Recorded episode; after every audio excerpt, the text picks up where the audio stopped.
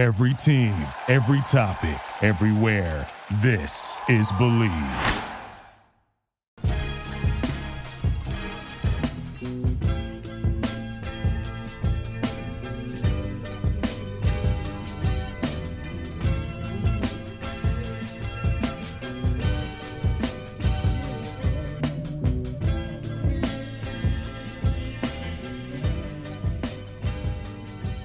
Hello, welcome everybody to another episode of Pod Strickland. I'm your host, Shwayfu, in this episode at 357. I am joined, as always, by my co-host Stacy. That is at StacyPatton89 on Twitter. Stacy, how are you doing on this uh, rather frigid Tuesday morning? Uh, Victory Tuesday. Um, only one game I watched yesterday that I can recall, so uh, doing pretty well. Yes, uh, I yeah, I think you probably blacked out until like what 11, 11 p.m. yesterday. Yeah, yeah. I don't know what happened before that. So I totally believe you. Uh, and uh, we are joined, uh, not a first time guest, but a first time in a long time. His name is Ariel Pacheco. You can follow him on Twitter at a Pacheco NBA. Ariel, how are you doing today? Doing good. I, I can't complain. Not an Eagles fan like Stacy, so I think I'm doing better than uh yeah i think i think you are. I think anybody that's not an eagles fan is doing better than they are today. Um that was i'm I, i'm not gonna like belabor the point but the funniest thing about that game is that dk metcalf literally did nothing. He did fucking nothing the entire game and then on the last drive was like well i guess i'll just fucking turn it on right now. Yeah it was like the it was the literal embodiment of that time he ran back to like force the fumble well, the funny so I had a, I was in my fantasy football playoffs was like started right, so it was in the quarterfinal, and I needed fucking like I needed like two points yesterday, and I had him and I had Goedert, and like Goedert gets two catches on the first drive, so I'm like down 0.1 points.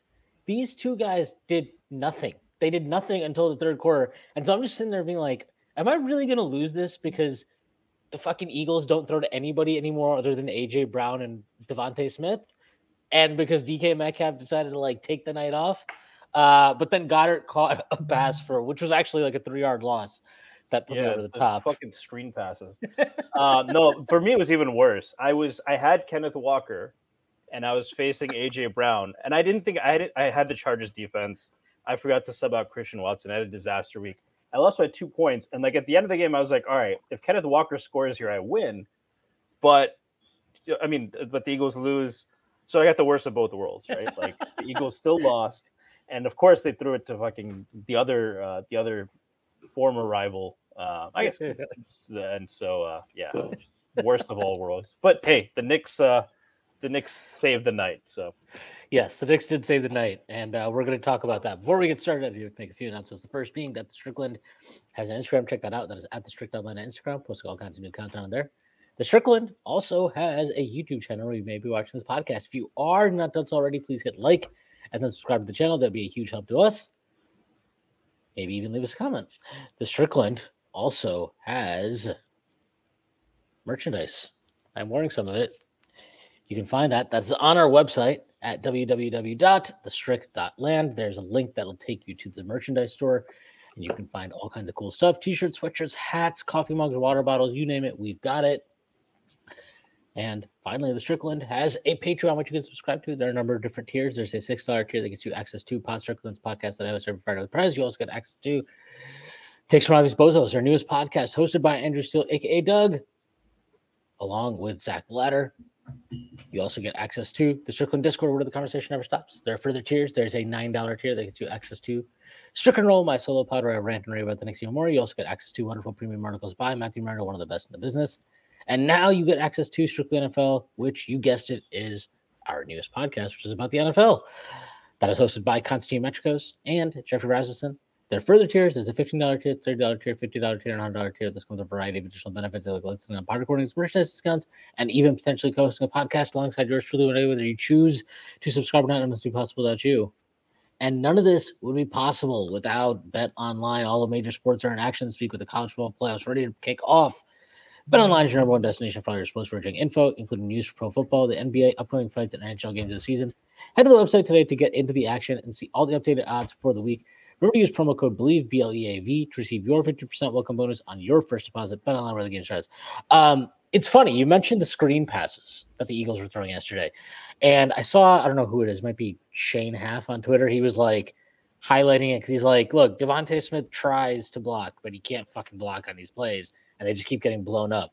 And I saw that this morning while I was taking my morning crap. And uh, I I immediately thought to myself, wow, that's kind of like starting Jericho Sims at center.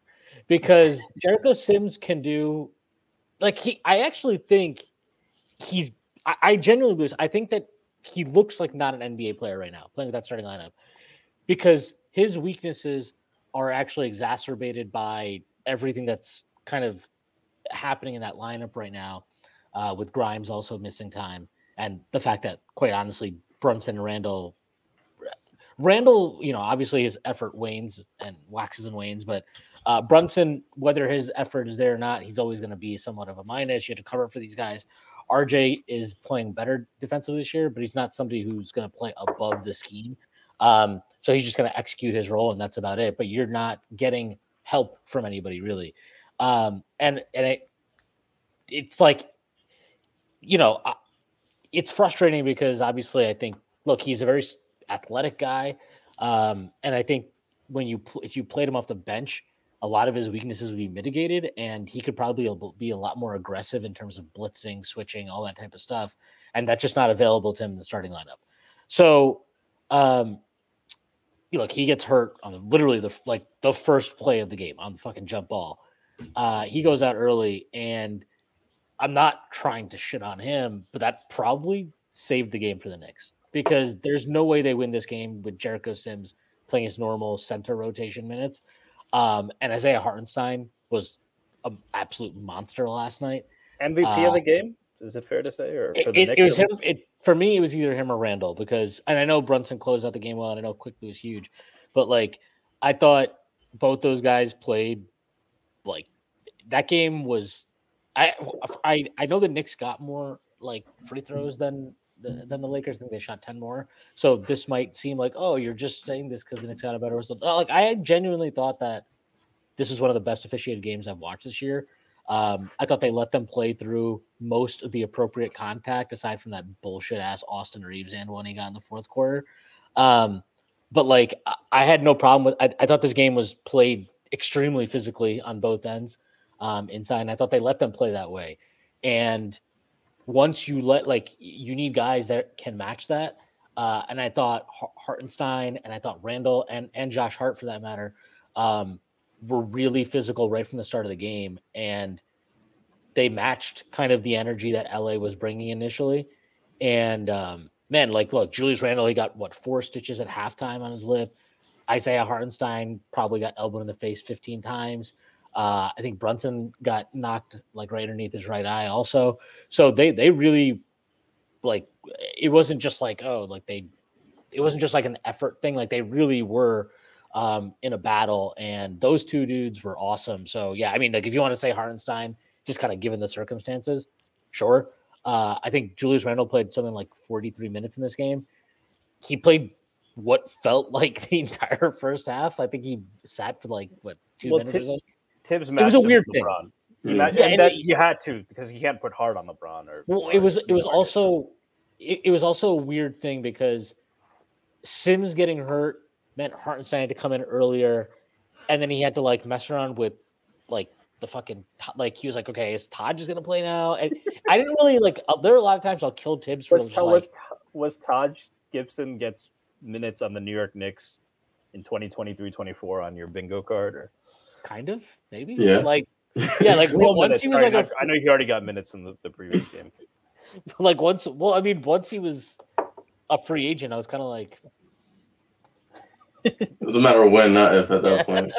One last ride, Taj. Until next year. Uh, but yeah, look, I, I, just thought this was such an awesome win for them as a team, individually. Obviously, like everybody in some way contributed. Um, and like they've had two wins on this road trip that, you know, look, they're not they're obviously not at 100% without Mitch. I think they're still kind of like finding their defensive identity, whatever you want to call it.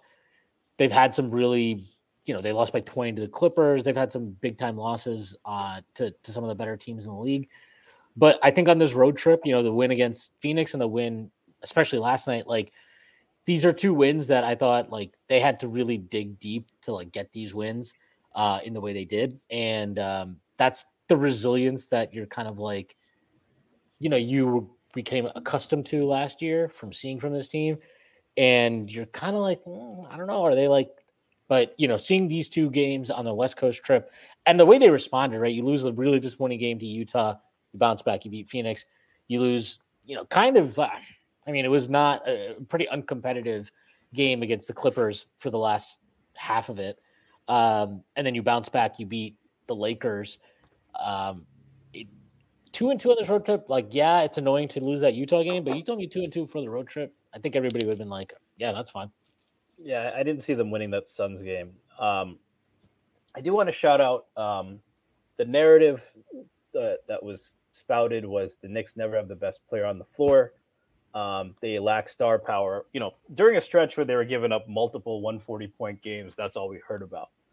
Um, and so what I'm going to say is this: Anthony Davis was a monster in the paint, and everyone was. I mean, art like that's just a bad RJ matchup. He is a paint centric guy against a guy who's just it's it's not much you can do with Anthony Davis. But there was one guy who was relentlessly hitting floaters. He had that one crazy right-handed finish. I don't know if you remember from the first half. Uh, Brunson did uh, uh on AD in the air, and I think it's worth saying this, and you'll appreciate this, Shwin. He wasn't afraid of the Shogun, but the Shogun was afraid of him. Maybe that was the problem. and uh, and Brunson deserves that shout out. Um, I think it was a team effort. Um, I on the first watch, I didn't, I wasn't as impressed with the defense as most people were. I thought they still gave up 41 three pointers.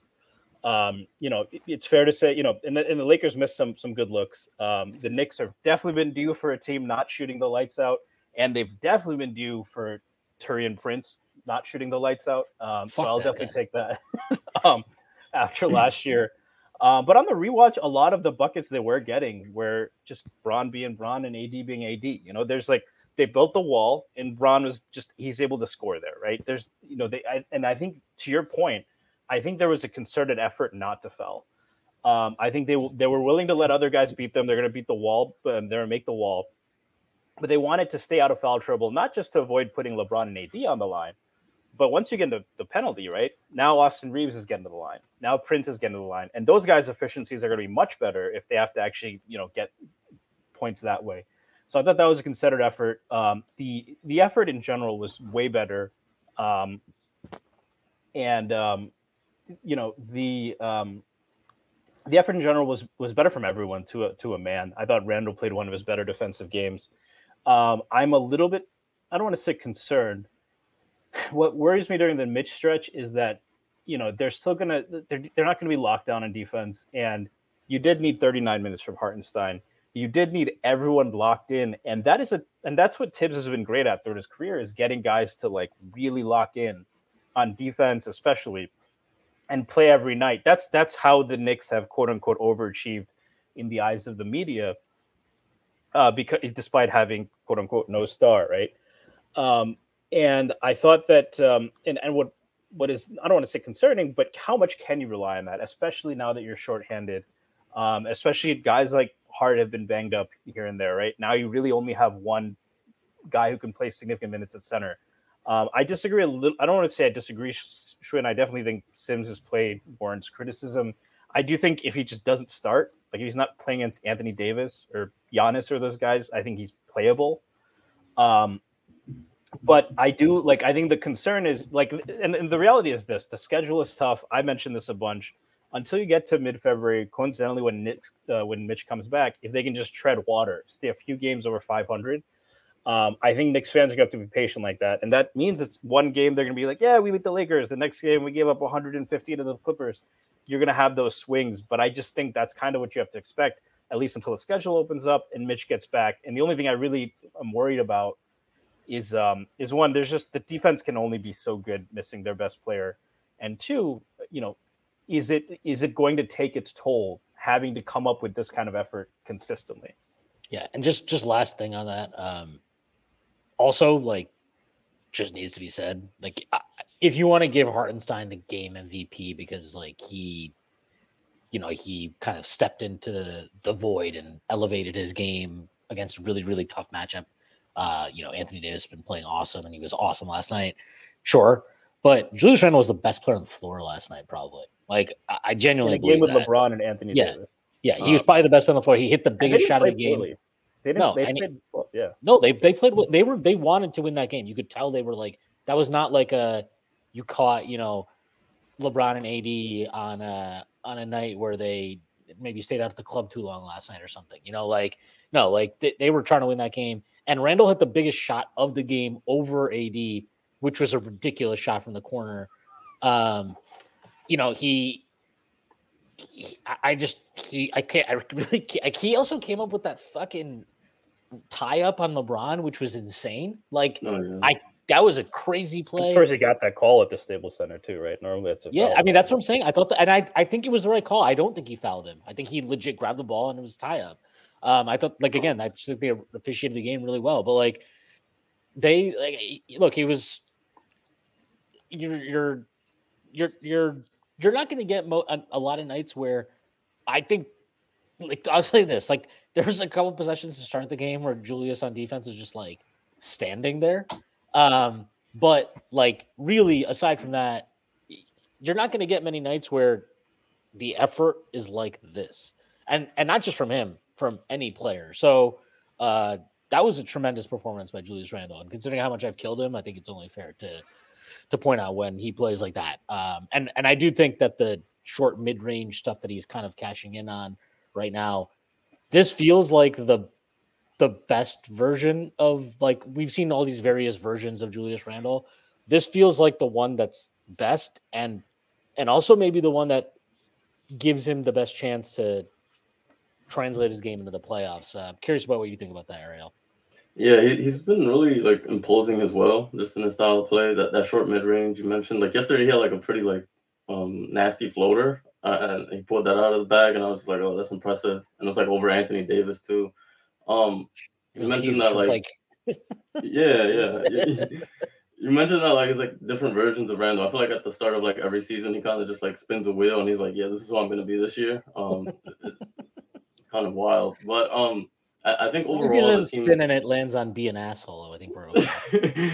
it's like a one in ten chance of it hitting. But um, I, I think that like overall, you guys all touched on like really good points, especially like the thing with Sims, where I think when you start him instead of like bringing him off the bench, you're kind of like making him cover for a lot of the mistakes that like Mitch was covering for. It, it's just like shoes that are too big for him to fill. I think at this point in- his career. Um, and I think that a subtle thing they did yesterday too was putting RJ on Russell, which is like at the point of attack, which I don't think RJ is like this, you know, elite like point of attack defender. But I think when you switch Donte off to off the ball, you're kind of flexing his strengths a little bit more, which kind of also helps defense. Um, I, I think that it was kind of like I mean, it sucks to see anybody get hurt, but I agree with Schwinny that like it kind of did help their defense in the long run of that game. Um, uh, but again, it was just like an impressive win, just because I felt like they really battled. Like you could see, like Quickley was was really trying out there. Hartenstein was giving it his all. Randle Brunson all had their moments. It, was like a really like kind of encouraging win, especially coming off like even that win against Phoenix felt like like Brunson kind of just took over and won that game. But this felt like more of like a team effort. Like they, they kind of did it all together. So so it was really encouraging to see overall. Yeah. Um to your point, Randle had a play yesterday, which like he just for it was definitely he definitely got away with a foul there, but he just fucking tossed D'Angelo Russell to the side. Uh that was I, I actually you know what I, you know what I was actually thinking of um, when I saw that play, like in general, Julius. It's like that Marshawn Lynch clip where he's like over and over and over and over, and the guy's like, "Is that a metaphor?" And he's like, "Run through a motherfucker's face," and that's like all Julius did last night against. And sometimes I like stay away from Anthony Davis, please. Let's there are easier avenues, but um, it was it was a very controlled aggression from Julius that um that you know when he strikes that balance, he's really tough to defend. Yeah, and I'm not gonna lie, like I I know this, uh, like I know this because his box score yesterday at every single point of the game was absurd. But like you know, he has that play. I think it was like might have been I don't even know what it was. I think it was late in the first half, uh, where he like gets the rebound and he has a chance to push. He could pass it forward, but instead he tries to like he's like Austin Reaves is on him, so he tries to you know take like push it on Reaves, and you know he ends up doing the spin move. Reaves pokes it away, and he Randle ends up knocking it out. And those are the plays you're like, just fucking pass the ball, like whatever. But like, you kind of have to, like, I, you almost have to just accept you're going to get like two or three of those a game if the rest of it is worth it because the rest of it right now is definitely worth it. Uh, what did he have how many assists did he even have yesterday? I know like by the first half i wanted to say he had like six. Um I, again like he he was he and and look you say whatever you want about his play style and him as a player and you know i've been critical of him a lot of people have been critical of him but like have you Sean? i don't remember yes, that a few times. But like but he was so dominant in the first half yesterday. And mind you, this is a team that has Anthony Davis and LeBron James. He was so dominant in that first half. They completely changed their entire defensive scheme at halftime to take Randle out of the game. Like they started playing way more zone. They were collapsed. Like that. That's why the game. Like he he. I don't even know how many scored in the second half. To be honest, it wouldn't surprise me if he scored like single digits. But he like the, the that that tells you something about when he's good his good is at a level where teams really have to change what their initial game plan was to adjust for that. Um and and i think what made it so impressive yesterday is and maybe it just helped probably that he was so fucking exhausted by the end of the game that he was just like dude i jalen this is you bring us home baby. Um, but like he didn't force it throughout the second half just because he had it in the first half. Um, I thought most of the shots he ended up taking were good shots. You know, he yeah, sure he had a couple of decisions where you're like, uh, can you just move the ball really quick or whatever? But like most for the most part, he played within himself. And I think that allowed like other guys to kind of, you know, you know, what's the the Lord of the Rings one? Share the load. Like, like they actually had the opportunity. You know, I thought Quickley had a good second half. Uh, third quarter, I thought he was really big. Hartenstein was obviously massive throughout the game. Um, you know, Brunson really, really found it in the fourth quarter. But like, it was just nice to see him start a game, dominate, force the team to, you know, uh, force the opponent to have to switch up how they were doing it, uh, defending him, and then allowing others to benefit from that and not trying to force it himself. Um, and the one thing I could, if the Knicks could ever close the first half like reasonably, that would be nice. That would be very impressive. I mean, and the, there there were I don't want to say extenuating circumstances, but like yeah, it was weird. It was out weird. there. Yeah. Um, it was a lot of the effects. You have Randle wasn't out there. Yeah, Randle wasn't out there. Um, I mean, I, I think Hartenstein starting makes a lot of sense. I think you, you brought up a good point with Randle. Um, you know, letting you know playing through other guys, being willing to trust the pass. Um, I think Quickley is important to bring up there because I actually I think they've like developed some really good chemistry uh, for the last couple of years. Really, um, I think that the on off with Quickley has always been better for Randle because Quickley is a good floor spacer, and his first year, the other player uh, who was starting for the Knicks was not much of a floor spacer at that position, um, to say the least. But I'm going to drop some numbers, and um, you know, we've debated Quickley starting a lot. I think one thing we've talked about is, um, you know, you know, I think one question I've had is like, you know, whether it's Grimes or DiVincenzo, we saw right. Grimes went to the bench, DiVincenzo starts. It's the same thing. Grimes starts playing a lot better. DiVincenzo's taking two or three shots a half. Um, so I was just like, you know, at that point, are you basically just wasting Quickley um, or any player in that position because they're just not going to get the usage? So this is only with Randle though, and I want to I want to mention this. So when in the minutes that Randle plays, so Grimes has played 440 minutes with Randle, 84 without him, right? So when Grimes plays with Randle, his usage is 11.7 uh, percent, which is extremely low. It almost doubles to about 22 when he uh, in 84 minutes without Randle, right? So clearly Grimes gets a lot more touches off the bench. DiVincenzo's at 17% with or without Randle, basically the same. Quickley, without Randle, as you would expect, is at 26.9 usage. He is running those bench units in 284 minutes. In 315 minutes with Randle, he actually his usage only goes down to about 22.3. Still probably lower than you want Immanuel Quickley's usage, but that's higher than they get from that spot from with other shooting guards. So Quickley, if you start him, can give you, and we saw that, right? It ended hilariously bad because he tried to take a contested midi over 80 and airballed it. But he actually waved off Brunson and Randle to ISO late in the fourth. And I thought Thibs was going to kill him after that. But he's earned the trust, I think, from the other guys in that lineup, particularly Brunson and Randle. But obviously, RJ has always trusted him as well. Um, I, I think that's a change that's going to happen sooner or later, not to harp on it, but I think that's something we've debated um, I'm curious to your thoughts on that, Ariel, too. Do you think that, um, and I, we all want Quickley to play more. Do you think it's a situation where he's earned enough where he can really maintain his usage, even if he's playing with the starters, you know, with Brunson and Randle, still like, you know, do more than maybe the guys in that position usually are asked to do? Uh, I don't know. I go back and forth on it, um, to be quite honest. There, like last night, he closed the game out with that exact lineup with the with the like projected starting lineup if he was the shooting guard and again, like his ability to like toggle on and off the ball and space the floor when he's off it, and then make things happen when he's on it. I, I think it would kind of help the starting lineup just in terms of of like always having another guy who can create is always a, a positive.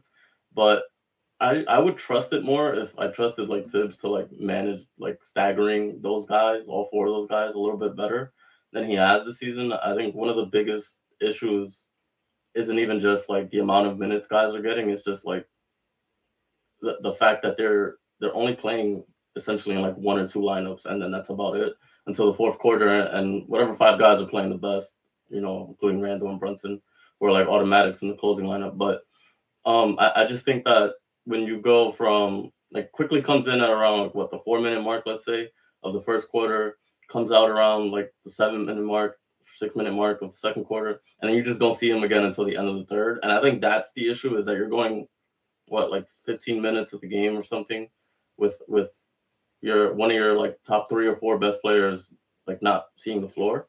So uh, I I think that like that's the frustrating part for me and, and has been for me this season is just um feeling like that a lot of guys kind of get frozen out like even there's been games this season where even Donte starting a couple games ago and he hits like three or four threes in the first quarter, and then you don't see him again until like the very end of the second quarter. And I think he kind of freezes guys out doing that. Um, but I kind of avoided your question. I do think that at this point, I'm kind of at the point where I'd rather see the Knicks just kind of start their best guys and, and just roll with it and, and, figure it out from there. Um, especially without Mitch, I think they kind of need that Quickley his ability to communicate on defense, his ability to cover for mistakes. Um, I, I, think just having another guy in there that can make things easier and lessen the responsibility of like what Randle has to do on defense and what Brunson has to do on defense. I, I think overall it'll be like a, a, major plus to the lineup. Even if his usage does suffer enough, I, I do think that that getting Brunson off the ball a little bit more might be a ben- might be beneficial as well. Um, so I, I think there there are some positives that could come about seeing him start. And, and again, I'll mention like the usage goes down, but it's still 23, which is a yeah. lot higher than Grimes and DiVincenzo, right? So it's not like he's he's not on corner duty. Um, I am curious. Do you think you know, given the size, you know, if if the if defense is kind of the prevailing thought here, um, I think Quickley's a better off ball defender than Grimes. But Grimes is no slouch there, and he's obviously bigger, a little bit more physical.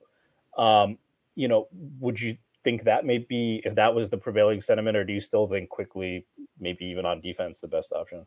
I, I don't buy that just because he's he's a better defender like overall than Donte, and Donte's at the point of attack right now. Well, besides last game, um, I I, I.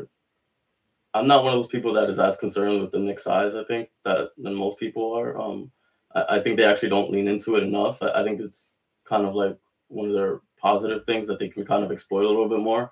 I wish they would kind of make teams match up to their um to, to what they're trying to do a little bit more.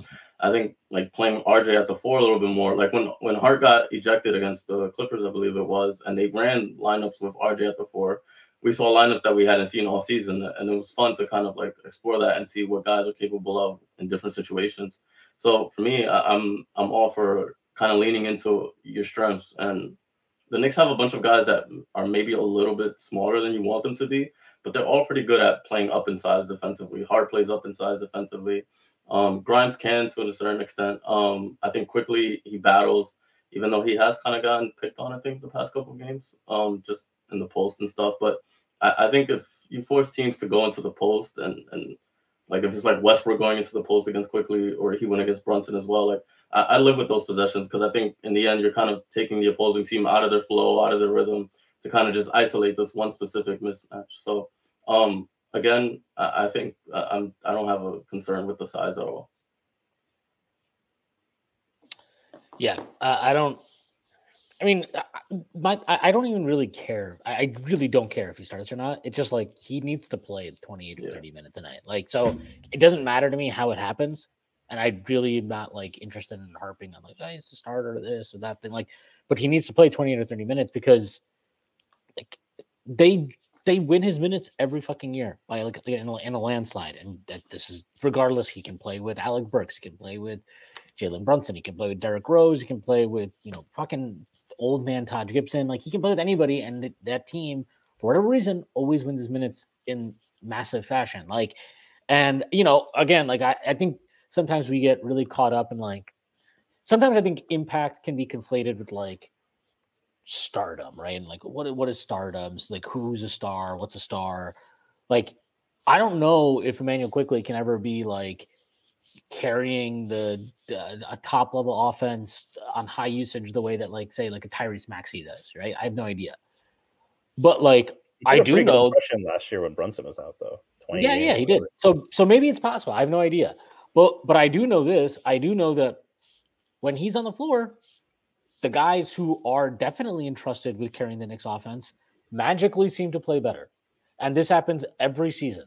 So at some point, maybe you should prioritize a guy playing more with those with those players because he gets the most out of them too. And even if you're worried about like, oh well, we need somebody to lead the bench unit, you already stagger with RJ. So we already know that you can do this. So so you can just do the same thing with Quickley too if you need to. Uh it's it doesn't take away from that. Um I do think it's worth mentioning in terms of like staggering the lineups or whatever. I'm not sure. I, I know that yesterday he was definitely matching up Julius's minutes with LeBron. Um, but it might be something to consider to like flip Julius and RJ's rotations a little bit because I haven't I haven't really liked that RJ with the bench lineup in a little bit. Um, it just feels like it feels like a little disjointed. I, I'm not sure. Like RJ's not he's not in a good rhythm right now either. So like that's affecting it. Like I think it's he's like very up and down at the moment in time. Um, and like I don't know, Randle's playing a lot better now, so he probably is better suited to like kind of be the co-carrier of a lineup lineup when Brunson is out with Quickley.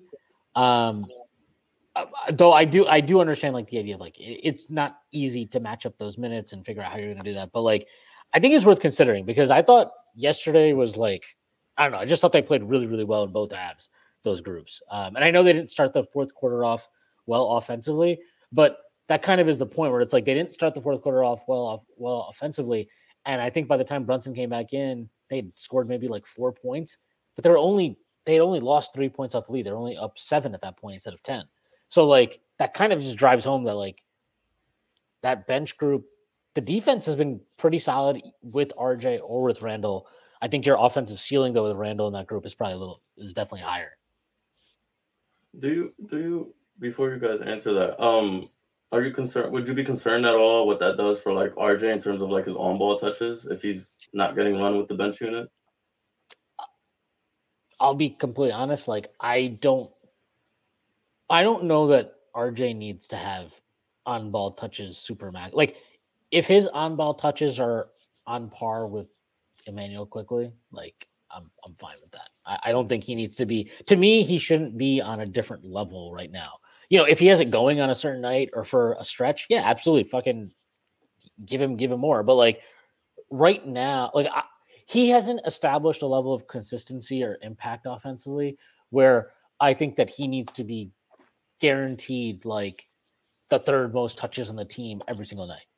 Um, because there's just like I mean, look for their careers. Quickley shoots better from the field. He shoots better from three. He has a higher true shooting. He has a higher effective field goal percentage. Like he's been more efficient.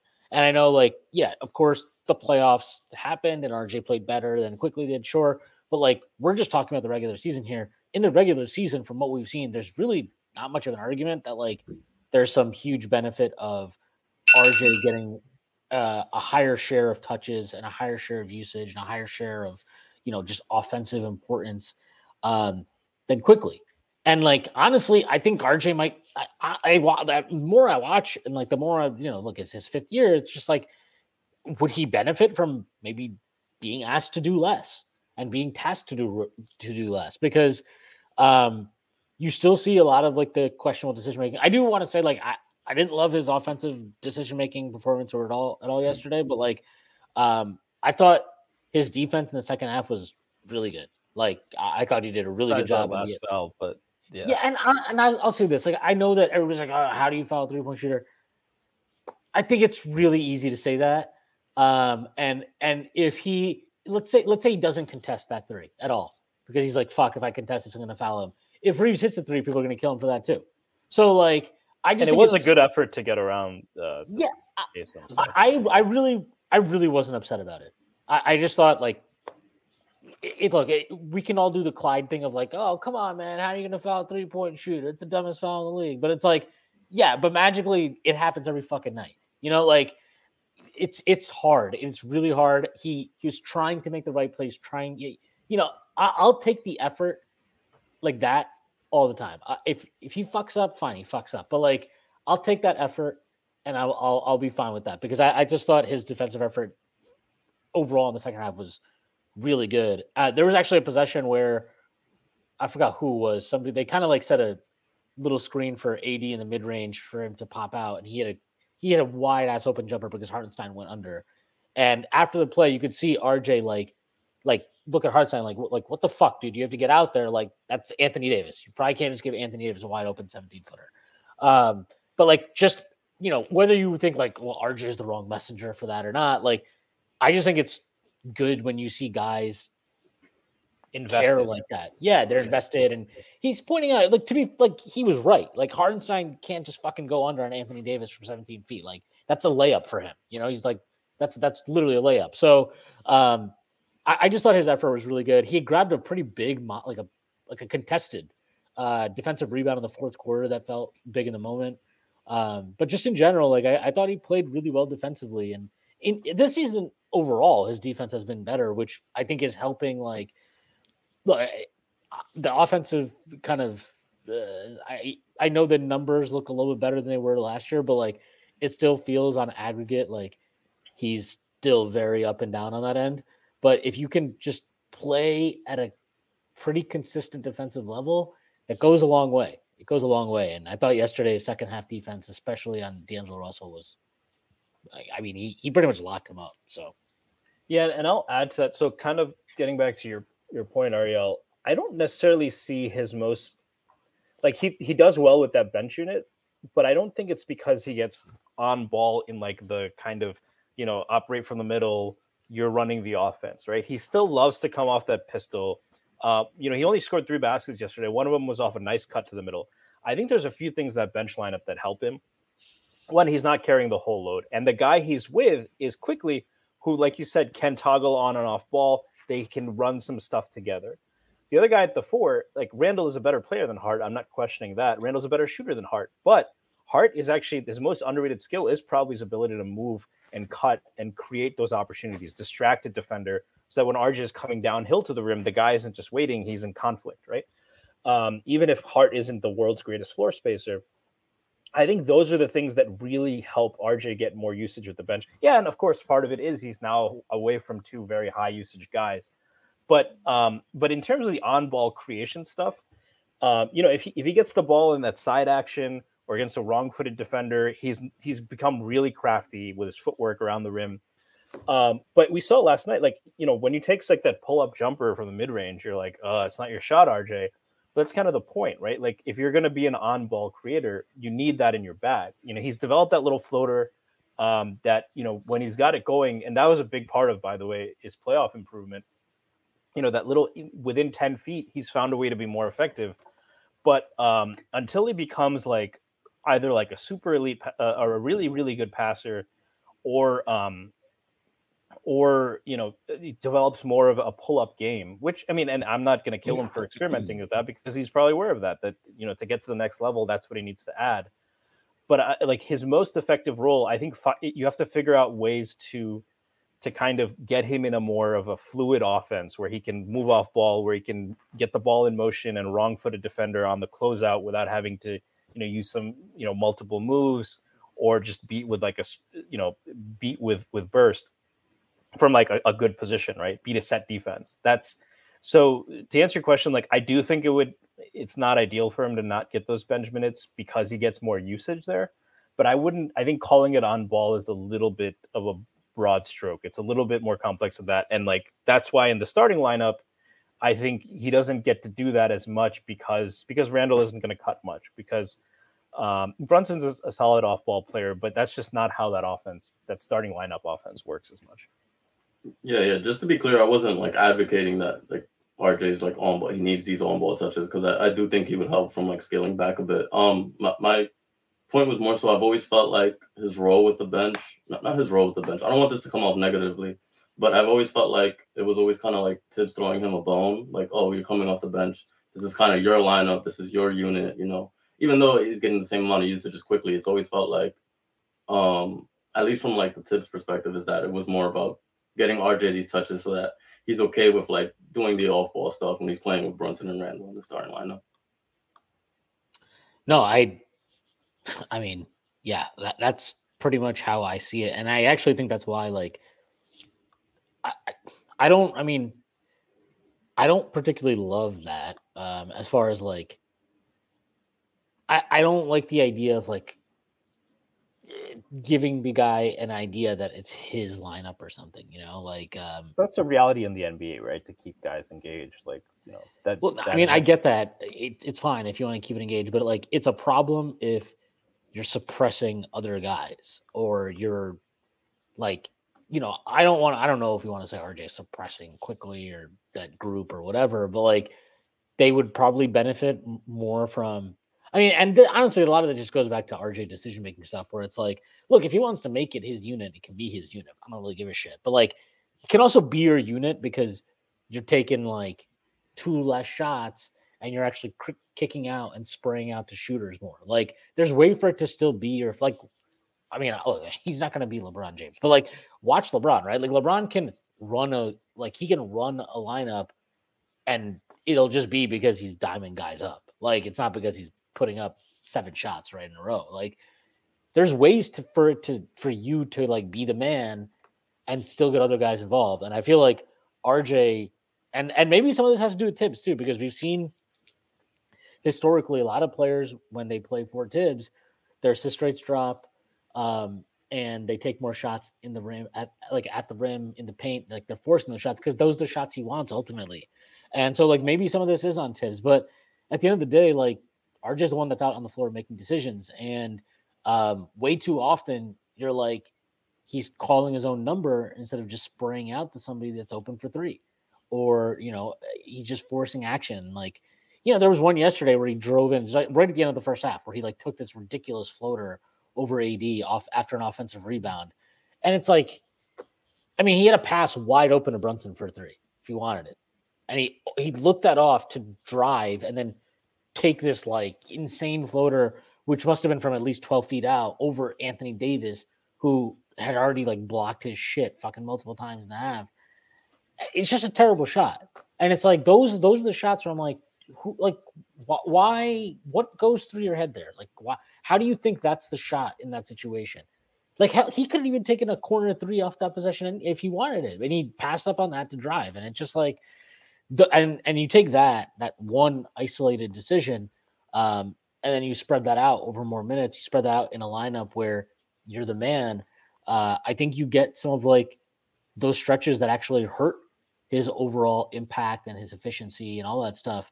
Um, and I just think scaling back a little bit, not, and not even necessarily scaling back, either scaling back or just like really emphasizing with him, like, hey, dude, these guys are fucking open. Like you're why don't you just pass the ball? You don't need to force up a shot here. Like, you know what's cool? Like, yeah, getting 20 points is cool. Getting five assists is pretty cool too. Like, let's let's aim for a new well, target. I mean, that passing shit comes real easy to a hooper. Um, I, but I wish it did.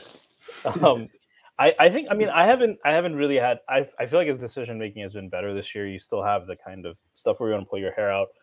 Um, I think to your original point though, with Randle, it's not even so much that I think the bench is I, I think RJ and Quickley, whatever ups and downs they had, they figure it out. I think they have pretty good chemistry together. It's like, is there a backup four who can or a, a bench unit that can effectively defend Julius Randle when he's not like shitting on himself? Like, not really. You know, like I mean, there aren't a lot of bench centers who can who are great rim protectors, right? Um, and then you surround him with again that lineup has our best perimeter defenders, right? It has Quickley, it has Hart, it has Grimes now, or, or if it before Grimes, DiVincenzo is a solid defender. Um, and we'll see if you, the other complication now is if you have to play Randle with Sims. I, I don't love that front court at all because Sims, for all his, we've talked about this. He's not a rim protector, right? He is very good. He's a mobile guy. He can jump really high. He can, he's a solid weak side shot blocker. Randle Sims, I don't. So that might be the wrench in this this idea, but um, like Randle in theory, surrounded by other shooters and defenders, like that's that's like a, and that's something you want to have in your back pocket come playoff time. Like you want to be able to stagger Brunson and Randle ideally if you have two All Star level players. So I, I think it might not even be as much about RJ, who I think has been generally better in terms of his process and decision making. Like I think the reasons why I like him on that bench are a little bit different than you know, like as I mentioned, like I, I think he's just better when he cuts, when he's he's he's actually turned into a pretty good relocator, you know, shot relocator. He's good at creating angles for open threes. Um, but you know, it's it's also it, there's something exciting about Randle just being able to, to play against bench guys and to play in all that space and and have his defensive shortcomings, you know, covered more. Yeah, I think an underrated aspect of like the bench unit is how simple they kind of make the game for whoever the ball handlers are. Like Grimes is gonna Grimes isn't gonna act for much. He'll sit in his corner and, and, and he'll free himself up for threes. Hart isn't like I mean Hart can get aggressive in transition and, and sometimes a little bit like attacking a closeout. But other than that, you know, he's mostly there and he understands that like it's about creating like making things easier for whoever the ball handler is on the floor there. And, and I, I think when like Randle's in the bench unit or or RJ's in the bench unit, regardless, I, I think they, they kind of play similarly, and I think that bench unit benefits both of them in pretty much the exact same way. So, um, I, I would like to see, I would, I would like to see them mix it up. I, I, I don't think it has to be so black and white, where it's like, okay, yeah, now it's Randle's turn with the bench unit for the next 15 games or, or, or whatever. I think, I think in a in like a perfect world, game to game, it, would be different depending on who has it going, or if you need to get this guy a little bit more touches because he's been struggling. I, I would love to see it be a little bit more uh, of a free flowing decision. Are you suggesting Thibs be flexible? How dare I, right? Like, yeah, I mean, yeah, Thibs is that's always been his issue. That's his biggest issue is that is the rotation rigidity. Like even schematic rigidity, like I think is sometimes a little bit overblown. I think he's definitely been more flexible this year, but like, mm-hmm. yeah, the, the, rotation stuff is really, really. I mean, that's and that's really what we're like. That's the main frustration, right? When it comes to like a guy like Quickley's minutes, where you're like, dude, like the only reason he's not playing more is almost because of this kind of like bizarre fixation on like, no, my starters have to play X amount of minutes together, and then the bench guys can come in, and then from there we'll see what happens. But like once you start out, like when you're basically saying like the first seven to nine minutes of each half, my starters will be the starters, and that will not change. Like that's a problem, and it, it's honestly like kind of crazy when you compare it to um, almost every other coach you go up against. I feel like every team we play, other teams are making subs much before that point in the game or that point in the half, and it's like when Thibs refuses to, it's really really frustrating. Um, Ariel, you wrote a piece on the Knicks defense uh, that you dropped yesterday on your Substack. Uh, yesterday was a better defensive effort, um, but are you still pretty concerned about kind of like their ability to kind of hold the hold the line here a little bit without Mitchell Robinson? I, I still I'm I still have concerns. I, I think where they're really struggling is, is when they when opposing teams have like a ball handler who like consistently gets two on the ball, and now you're like really dependent on like Randle and Brunson and, and RJ or whoever's on the floor to really nail those rotations. Um, and then you don't have the safety net behind you in Mitchell Robinson. Um, I think LeBron obviously is someone who can get two to the ball, but it's kind of different than like Devin Booker drawing two to the ball. Um, just in terms of like the shot making ability and the three point shooting like aspect, the pull up um aspect of it.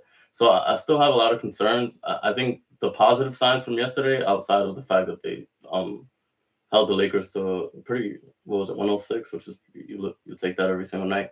Um, I think they fouling a lot less during that little six game stretch where the defense really slid. Um, they were fouling a lot more. Um, they were rebound. They finished possessions. They were they grabbed a bunch of defensive rebounds yesterday. I think the Lakers only had like nine offensive rebounds, and that's a team that really like punishes you inside for the most part.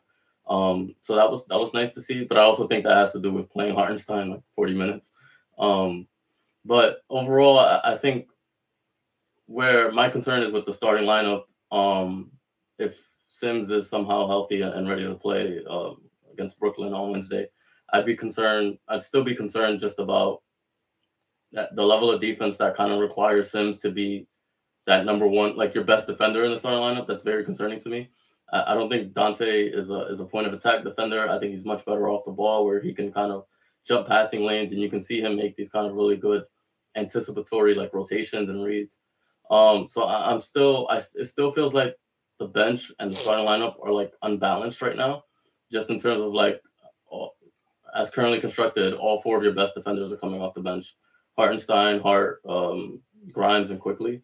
So I, I think you need to get at least two of those guys into the starting lineup. Um, whether it's Quickley or Grimes for the shooting guard position, and then keep obviously Hartenstein. I'm a big proponent for starting him, but um, I think going forward, I mean, their defense is really going to be tested. They got Brooklyn and then they got the two games against Milwaukee, who has kind of really lit them up because Lillard's ability to draw to onto the ball, and they've also benefited from some hot shooting from like Malik Beasley in those games, um, and MarJon Beauchamp. But um, yeah, just overall, Who's the I, guy? Uh, who is the white guy?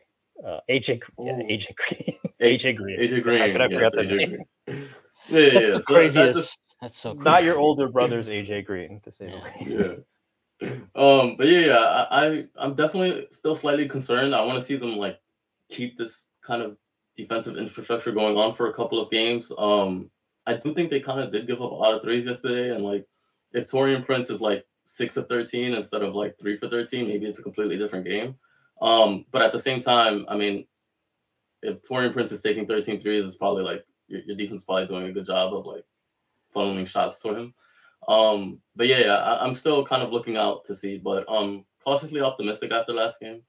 Um, it's definitely like a positive sign in the right direction.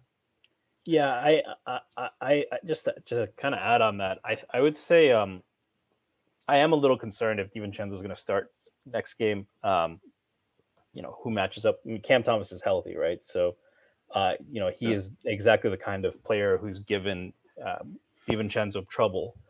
Um, I think that we've talked a lot about Quickley's defense, and we were just a little critical of Thibs. So I'll say this: I think that um, you know the the opinions on Quickley's defense vary. I do think like I'm not sure he would. I, I, think he's a really smart player. He'd be good defensively in any scheme. I think the level of impact he's able to have is a product a little bit of how the scheme and what it rewards really more than anything else. Mm-hmm. Um, because we think of Thibs as like this hard nosed, physical, effort based coach, but a lot of this is about kind of being able. You, you mentioned RJ plays at the scheme, right? Guys who can play above the scheme. You need that if you're going to have Randle and Brunson in your lineup, right? Because they, on their best nights, are scraping the the bottom of that. By the way, for Brunson, I felt really bad that AD lob um, that he like broke up, but AD still made it. I felt, you could tell how disheartened he was. He was like, "Man, I did my job. I'm I'm I, uh, to be fair, I, I will say, like, I think, like, I don't think that was an accident. Like, I think AD adjusted yeah. to Brunson tipping it because they showed it from the alien. Yeah, yeah, they, they showed it from the reverse angle, so you could see Brunson tip it first, and then you can see AD like swat at it too. And I was it just was like, like, a volleyball, like yeah, it was. But yeah, that was that was a really because I think what they that cut the lead to eight, right? Yeah. Uh, and it was just like a real. You felt like if you get a stop there and a score, the game's over. It's what it felt like. And then for them to score that way, you're like, are you fucking kidding me? Um, but so I, will I'll say this also like, I was thinking about this yesterday a little bit. There's like 100, 200 level defense, which is, as you said, playing at the scheme, right? You do your job, you have an understanding of what your role is. And there's like maybe 300 level defense where you're like, you know, you understand not just your job, but you understand what everyone else's jobs are, right? And then I think there's like graduate level defense where you're like, you not only understand what everyone's jobs are, you understand the philosophy and you can you can execute so you can execute your job you can execute um, you know what the team execution looks like we also know philosophically when the team execution maybe is what the the offense wants or it's playing into something that you hadn't planned for how can you adapt right? And i think the guys that they've targeted in free agency the guys that they really like who've had the most impact do that. Hart is a guy who you're never going to it's never going to scream lockdown defender but he's a guy who's. That's why he's racked up so many steals over the course of his career. That's why he's so great at defensive rebounding. The ability to, to adapt and not just say this is our jobs. This is like what we're trying to accomplish. This is this is what it's like supposed to look like. Quickley is an expert at that.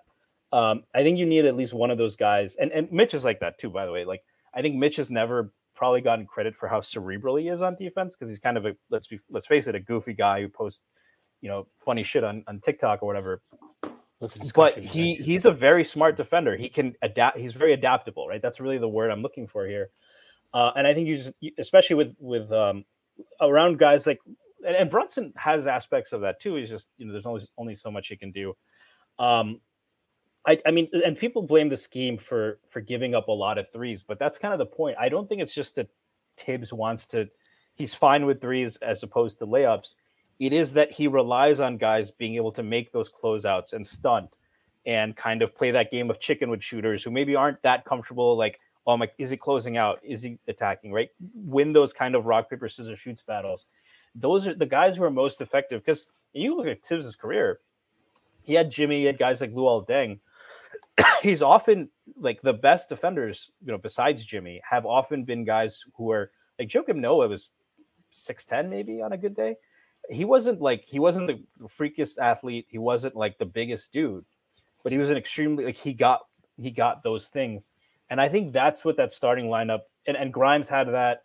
Um, Mitch had that. With Mitch out, especially, you need one of those guys in there. And I don't think and I think DiVincenzo can do that, but he's also the on ball, the point of attack stuff next to Brunson is a little bit too much. Maybe that'll be true with Quickley too. Um, but I, I, think that I, I, don't see DiVincenzo staying in the starting lineup too much longer. Or you know, I think they'll they're eventually going to have to to adapt to that. To Ariel's point. Um. Yeah, I, I don't know. I, I think it's like the thing with Mitch too is uh, he's just bigger. So like it, it makes him it's a huge deal. I mean, we saw this yesterday. Even like when you saw Sims next to AD to start this game, I was like, oh my fucking god, this is gonna be awful. And there's that one possession where AD just backed him down for like 10 feet, right? And gets a foul.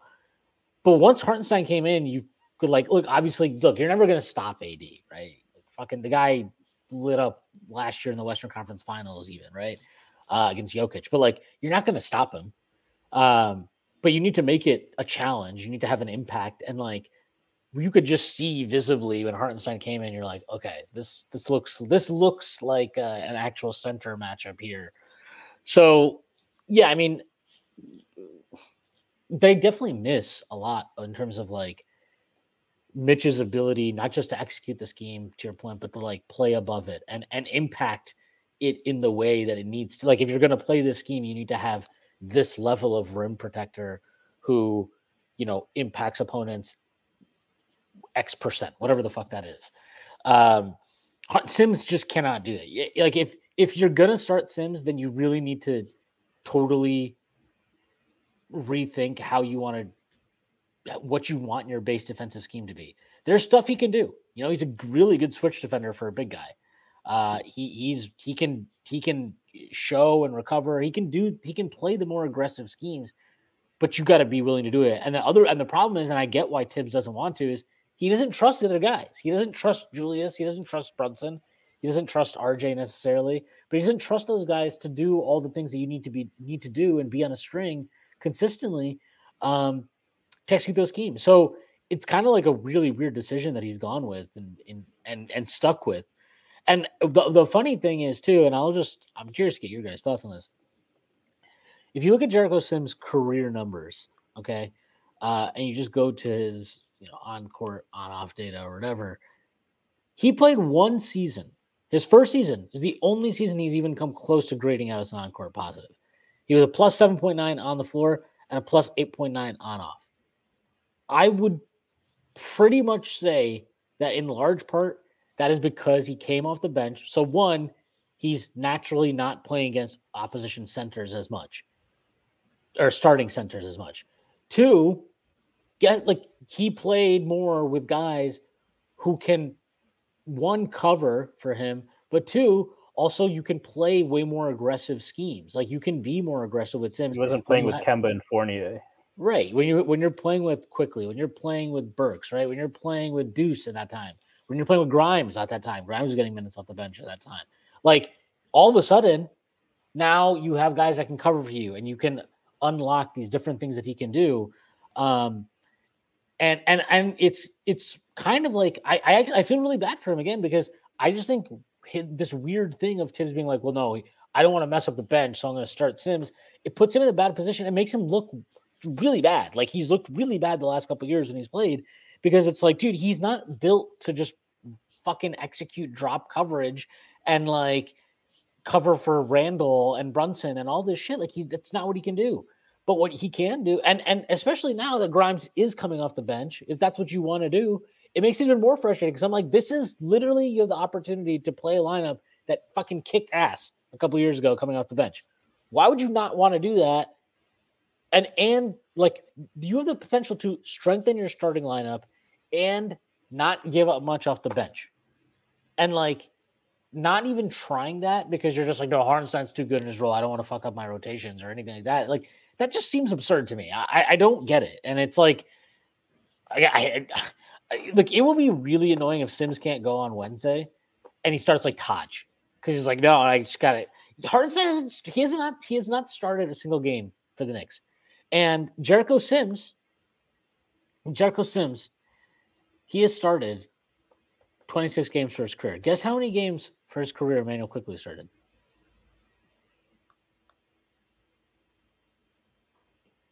There's like one less than that, right? Yeah, it's 27. Yeah.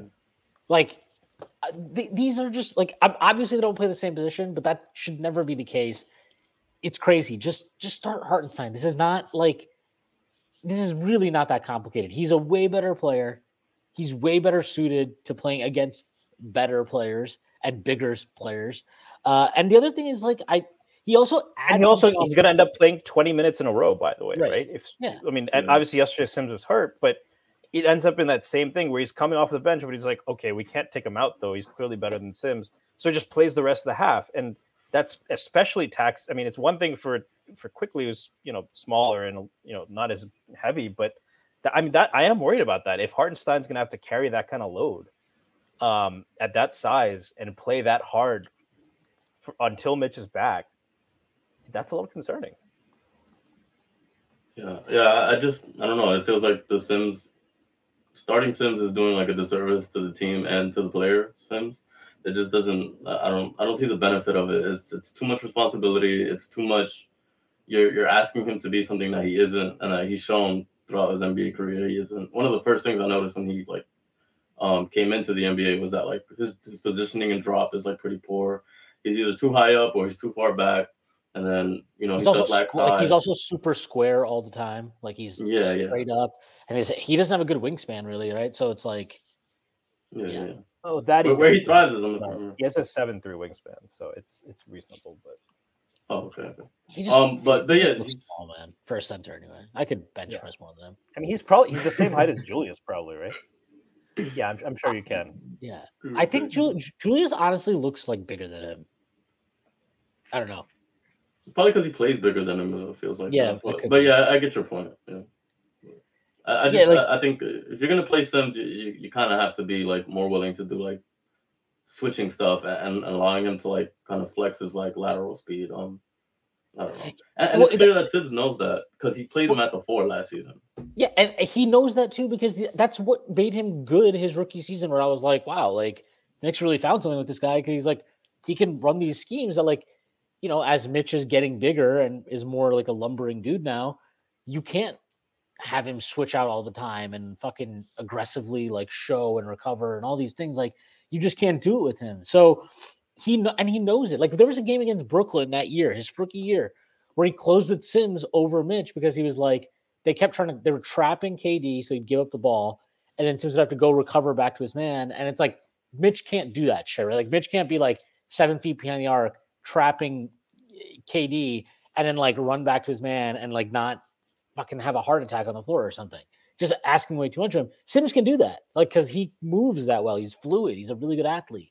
Um, and the other part with him about in drop, like he has no vertical when he's backpedaling. He has none. Like he he has no vertical there, and he can't hold. Like he's a big dude. He can't like he for whatever reason he just gets overpowered very easily in those situations. So like you know, I, I just feel I feel I feel bad for him. Um, and the other part too, with Hartenstein starting is like Hartenstein adds value offensively that Sims won't. And like Sims is a pretty decent ball handler. Like he for a big guy, he is actually a pretty decent ball handler. Mm-hmm. He's not really like a great passer though, and he's a good he's a good screen setter, but he's not really a great passer, so you can't really leverage some of that stuff.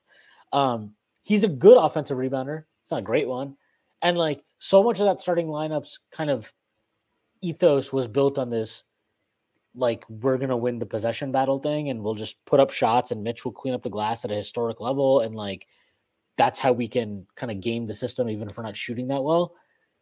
Like Sims just being good instead of the best offensive rebounder in the league, that's a really big difference. And like you're not getting as much offensively out of that group either.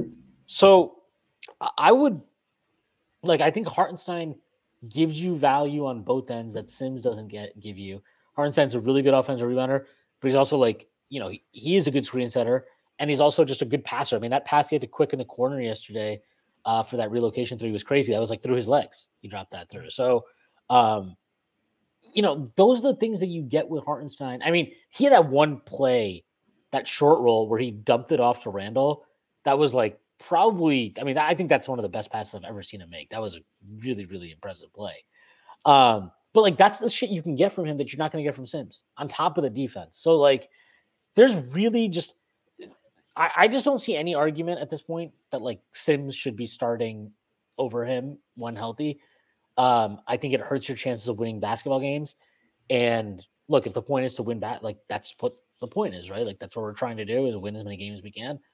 Like, come on, this this does not this is not a hard decision. This is a this is a fucking layup, and Thibs just got to take it. Like I, I I understand his logic, but like in this case, the the trade off is just not worth it at all. Yeah, I, I don't know. Maybe you can't start Hartenstein until he like completes one of those behind the back passes in the paint that he's been trying to do for like three games in a row. so those those two they were crazy. I was like, he had no angle on them. I, there was like three guys. It was just I couldn't. believe, I was actually I honestly was shocked that Thibs didn't pull him, especially after the second time he did it. I was like, really? Yeah. Like that was such a stupid play. You're testing me. I'll fucking do it again. Um, yeah, no, I, I think that um, I mean, I, I think that's a that's a pretty obvious thing, and I expect it to happen. Um, you know, they might couch it with Sims being injured. Um, I think it's pretty obvious at this point. Um, Brooke, Nic Claxton's pretty good. I'm not really excited to see Sims try to defend him. So uh, I think the sooner that change happens, the better. Um, you know, we've talked about, um, you know, we've talked about, you know, a lot of the guys talk a lot about Quickley, a lot about Randle. Um, you know, Brunson kind of started the game a little bit slow, didn't have his best passing game, maybe, um, although he had that one laser to Quickley late. Uh, it didn't result in an assist, but it was, it was a really nice pass.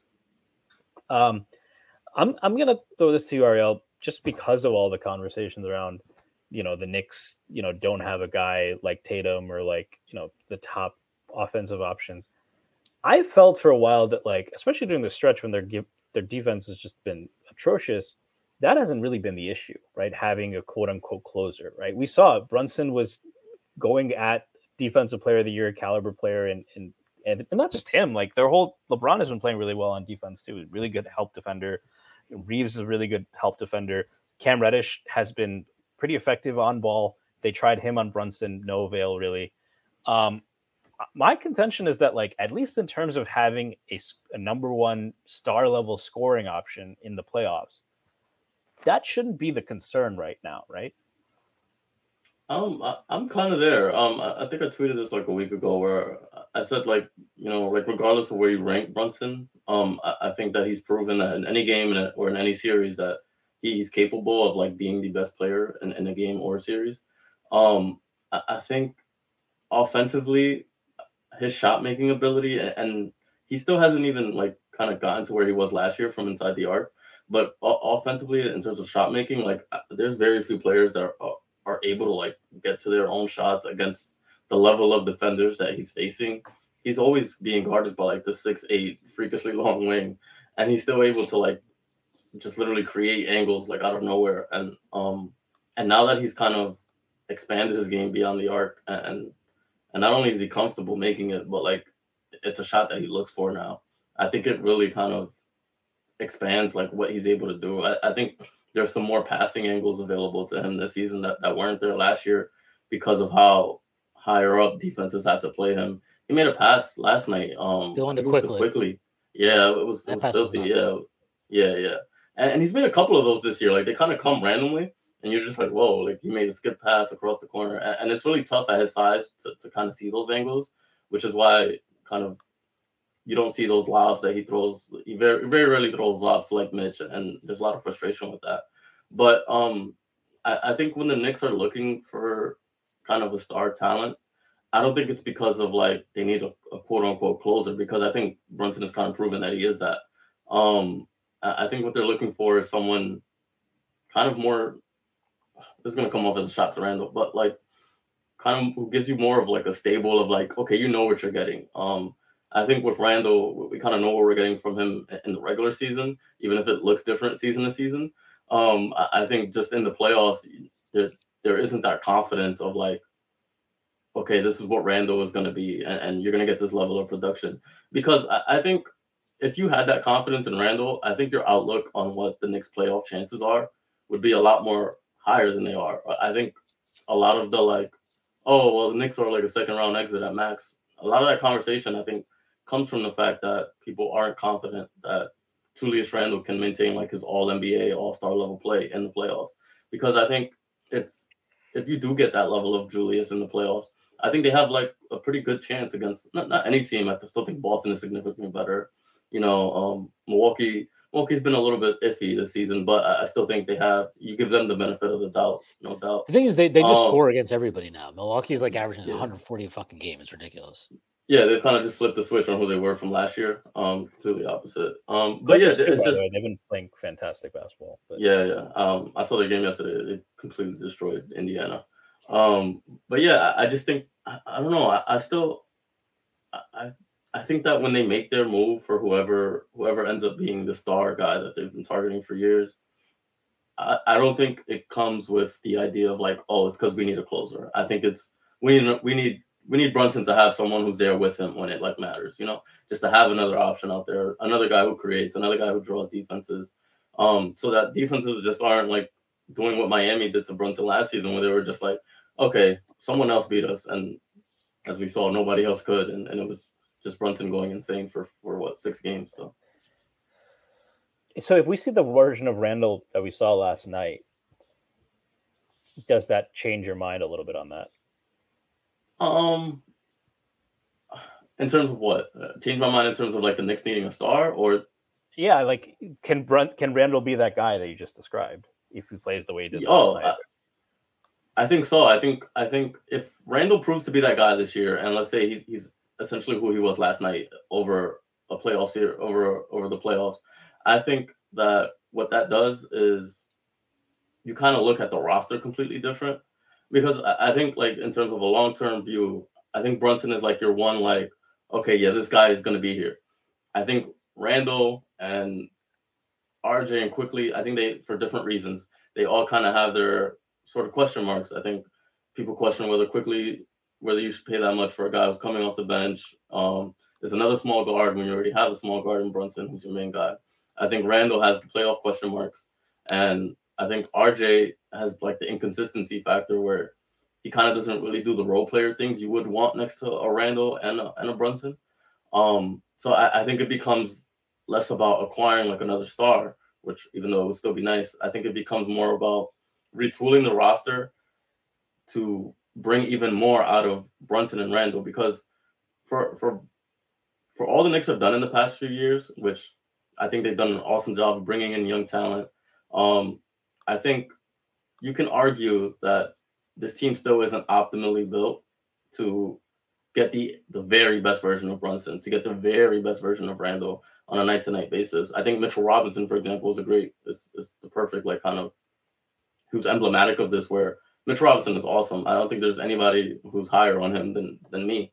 Um, but you kind of see it even in the six games that he's been, or seven now, I think, that he's been out. It, it's the offense looks a lot like smoother. There isn't someone kind of camping under the basket, you know, trying to grab all these offensive rebounds, which obviously does have value. We know it has value, but it's it's him not being in the paint, not camping under the basket. Right. right. Is that the, the, value? The value is for him. It, it it it actually doesn't amplify anything for Randle or Brunson. It it, it and I'm not saying it's it's not net negative.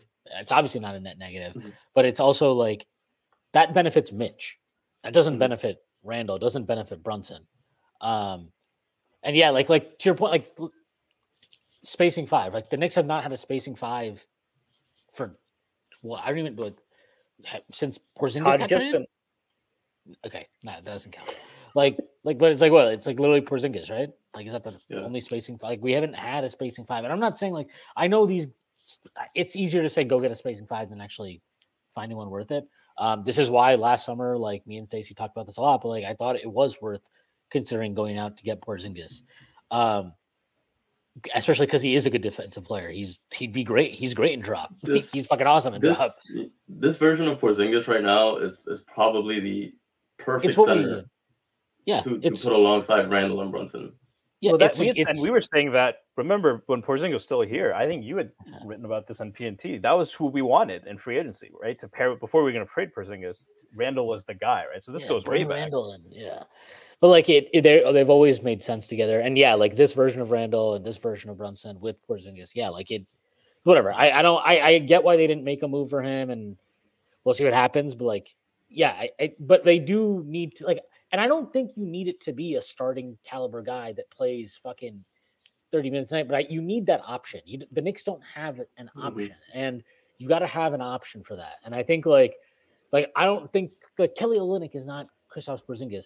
But I would be interested in trying to see what if you get him for a couple seconds the deadline or something. Because I think he gives you something that you don't have. Like you don't have this option. You don't have a guy that can credibly like play center minutes and has played center minutes for playoff teams in the playoffs. Like he he just gives you a dimension you don't have, and I I'd be interested in like kicking the tires on that for a little bit. Um, we'll see, or maybe you just go get Lauri Markkanen. That'd be fun too. Mm-hmm. Markkanen. Yeah, I mean, I, I, think to your point too is like in terms of optimize. If you're gonna have Mitch, then you like it really needs to be something where the other spacers are immaculate, and like you know, Grimes isn't shooting great, but like he's a really good shooter. Teams are not gonna leave him alone. DiVincenzo has proven himself to be a really good shooter, right? Quickley's a really good shooter. Whatever, like Josh Hart, not a great shooter, but I think he just gives you so much value in so many other ways you can live with it. But like that that's why I am intrigued by like, oh yeah, Markkanen at three or something like I don't know. I I think that would be yeah, I, I would do it. The report yesterday was that Danny Ainge is gonna try to ask for a pound of flesh. So uh, so like yeah, five I mean, first round picks or something. Yeah, I mean, look, I at some point though, like I I appreciate patience and prudence and all that stuff that they've done, but like you got to take a shot on somebody, and like if you're going to continue with Brunson and Randle, right? If these two guys are like you're they're part of your program or whatever the fuck you want to call it. I can't think of a guy like you're not going to get Porzingis anymore, right? So that's off the board. What there's no spacing fives you're going to find that's at that level. So you then you need a three or somebody in the front court that is just like a lights out shooter that teams have to honor out there forever and is not ball dominant. And that is literally Lauri Markkanen. That is mm, Lauri Markkanen. Yeah. And like, yeah, you, you ahead. Do you worry about building a defense around Randle? No, Per- No. Markkanen and Brunson, really? I, look, I I well, no, I do worry about it, but here's my thing: if we're talking about like swapping out RJ for Markkanen, I I 100 percent stand like I do think RJ's played better defense this year. Like, can we be real? What is is Markkanen actually a worse defender than RJ Barrett? I don't think so, and he's a much better defensive rebounder. So, like, to me, the question is not about like again the point is if you want if you're gonna if you're committed to this brunson randle thing then you've got to make a move somewhere right it has to be on the wing basically is Markkanen perfect uh, probably not is he the ideal exact piece that you'd want next to him no that's paul george that's probably why they kicked the tires on paul george last summer but like he's played the three offensively there should not be an issue in terms of he's like a he's a really non-ball dominant scorer, which is what you want next to these guys. He's clearly capable of spacing the floor.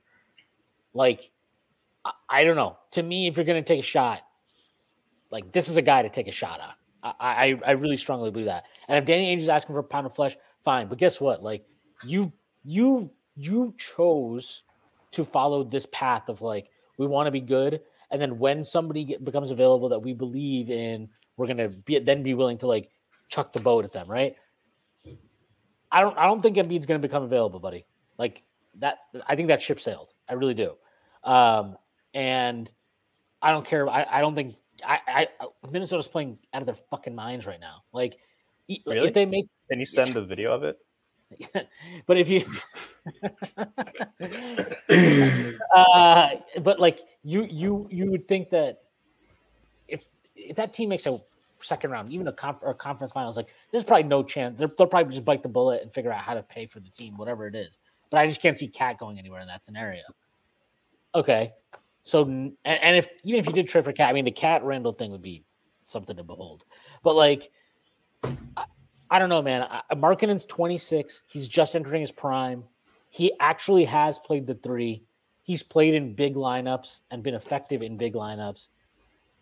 He's a good defensive rebounder. I don't know. I, I just think that's kind of like a I think some kind of a no brainer to me. Um I, I'm kind of with you. I think another rated aspect of it too is just having another seven footer. The kind of like mismatches you'll just create. Like imagine having to choose between putting your big wing on Randle or Lauri, and then like it, it just creates like those two would be able to play off each other so well. I believe. Um, I I think too. Another thing about Low- Lauri was that when he was in Cleveland, they actually like weirdly had him do some like point of attack stuff, which he was actually pretty good at for like a guy his size. He's Which I'm fluid. not saying, yeah, yeah, he moves really well. Which I'm not saying that he'd come to the Knicks and he's like this lockdown like defender that they needed, big wing defender. But I, I do think that there is something to be said about when a guy has proven to be like part of a good defense and, and is like actively contributing to that. I think it spells a lot that like he's probably like able to like raise up a level, especially like in a playoff environment. Um, but yeah, I, I think Lauri Markkanen is the kind of guy that that the Knicks should be looking at. Um, he's a guy I'd be willing to go all in for just because you mentioned that he's like this really like low usage star, just like all of his shots are coming like off the ball. He, he he's not a guy who's like, yeah, give me my 20 touches a game. This is how I need to like create. Um, a- and, again, I, I think the aspect of him being seven feet with that kind of like shot making ability, the way that like transforms the court, like you see it with Boston and how Porzingis has kind of like altered the like dimensions of the court for like that offense. I think Lauri kind of brings that same element uh, uh, in that sense too. And, And, you can see how like go ahead. I'll finish it quickly. Um, just like how Utah has kind of like built their offense around like his movement and his ability to move at his size is a lot of fun as well. Yeah, Yeah, and like, look, maybe that's something where Thibs would need to definitely uh, add some movement into the offense. But like, you can't not get a quality player for sp- like what he does. Like then it's on Thibs. You know what I mean? Like then it's on Thibs to bring the talent out. But the final thing I'll say, because I know we got to get out of here, um, is also that like, if you get Markkanen, you actually like. I'm not saying you can you know, fucking start Markkanen at the five and Randle at the four. And but like you have that option now of actually going five out. And when Randle is out, you don't necessarily lose size because you can just slot Markkanen in at the four. So like I just I, I don't really see the the downside of making some big all-in type trade for Markkanen is that you would be all in, right? Like so like this is your team more or less. So now you're working the margins. But like, I don't actually, and and I guess there's a debate of like, is that a championship team? Do you have a championship ceiling or whatever? It's a fair question to ask. But like, I think that team becomes really dangerous. Um, if you're giving, if like, if the trade is like, let's just say it's like RJ and all your picks and like you throw in Deuce McBride or some shit like that, like, I think that team is very fucking dangerous as assembled right now. And I would suggest that you probably still have ability to make trades down the line with guys like DiVincenzo with his contract, Hart on his contract, Quickley, presumably if you kept him on his contract. Like, I think you still have options. So I, I would be fine with it. And I, I, honestly think the Knicks should like I don't think these reports for Lauri Markkanen are out there for no reason. Like if they didn't if Utah really did not want to trade him at all, these these reports wouldn't be out there. So if they're out there, I I a hundred percent believe that Danny Ainge would at least consider it, and maybe he just is watching the team this year and he thinks like their time horizon is just like way further out than he initially anticipated. I don't know, but um, yeah, I, I would definitely consider that. Though his injury stuff is a little bit concerning, although I'm not sure if some of that is like Utah soft tanking a lot of time, whatever. So we'll see. Um, Stacy, any final thoughts? Uh, no. Um, yeah, pretty much said it. I would uh, be very interested. And the last thing I'll add is, yeah, like Markkanen also has some positional versatility, so you can play him. You know, the defense is gonna be great, but you can play him four or five next to Randle, right? You can bring in another wing, or you know, if you keep Grimes, you play him there. Keep a guy like Hart, um, and I think that that's something that they're gonna need to have. And maybe it's just a th- Thibs thing where uh, your identity, but the thing beyond star powered stuff is the teams that win have multiple ways to attack and can sh- shift their lineups, right? They have different ways to play you. And the Knicks are going to have to find some of those, um, whether or not they trade for a guy like Markkanen, just that versatility um, and having something in your back pocket because you're going to play all kinds of teams in the playoffs. You're going to play teams that are going to make their own adjustments, right? We saw that with Spoelstra. Um, I think that's another dimension that he offers as well.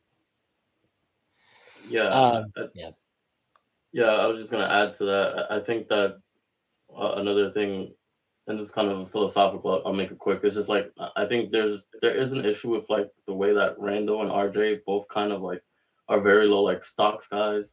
They don't really like provide any kind of like weak side rim protection like off the ball. I, I think I think that Lauri kind of does bring an element of like a weak side rim protector and, and help that with his size. I'd love to see what that would look like if you have Mitch, for example, with in this lineup, in this hypothetical lineup. Um, also having like a weak side rim protection protector next to him, which we've kind of never seen Mitch play with, I believe, missing Mhm. someone. But I think that'd be like a fun kind of element that would be able that the Knicks could play around with. Yeah, yeah. Um, look, I, I 100% agree with that. Um, all right. Uh, Ariel, thank you so much for coming on. Uh, let people know where they can find you and uh, plug anything that you'd like to plug. Um, yeah, you guys can just follow me on Twitter at a Pacheco NBA. Um, I've been doing a little bit more writing lately on my Substack. Just write about like kind of whatever's on my mind at the time, or whatever's kind of like an interesting angle going on with the Knicks. Um, but yeah, other than that, anything I'm doing is on my Twitter. So Uh, awesome. Thank you, Ariel, again uh, for coming on. And everybody should check out a Substack. Uh, very good stuff on there. Uh, Stacy, let people know where they can find you. Plug anything you'd like to plug. uh, Stacey Patton 89. Um, I'll plug um, all the great work at the Strickland. Um, for those interested in the draft, I'll plug this again. Prez just dropped a piece um, on uh, a look at some of the prospects that might be there. Um, so if and when the Knicks make this big trade, I would imagine they will try to at least hold on to something in this draft if possible, because they'll need to re- replenish. And uh, as we've talked about, there are some places where they can beef up or uh, add to the roster. So and, and Prez is always great on the draft. So definitely check it out. Um, yes, uh, I will be checking that out. Uh, I have uh, nothing to plug myself, so I'm going to just plug all the work that Strickland.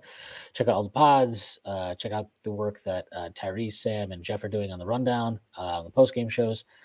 Um, and check out the recaps that Miranda keeps. You know, he drops some gems in there. that You'll never read from anywhere else. I promise you that. All right that is our show for today. I hope everybody has a great week, and I will see you on Friday.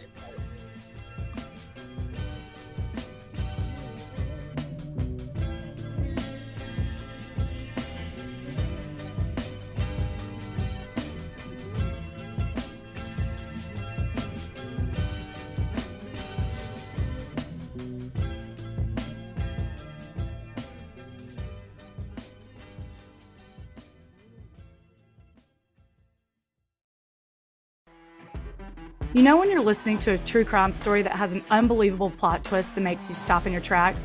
That's what our podcast, People Are the Worst, brings you with each episode. I'm Rachel. And I'm Rebecca. We're identical twins who love true crime cases that make you say, didn't see that coming, and we hate the people responsible for them. Listen to People Are the Worst now on Apple, Spotify, or wherever you get your podcasts.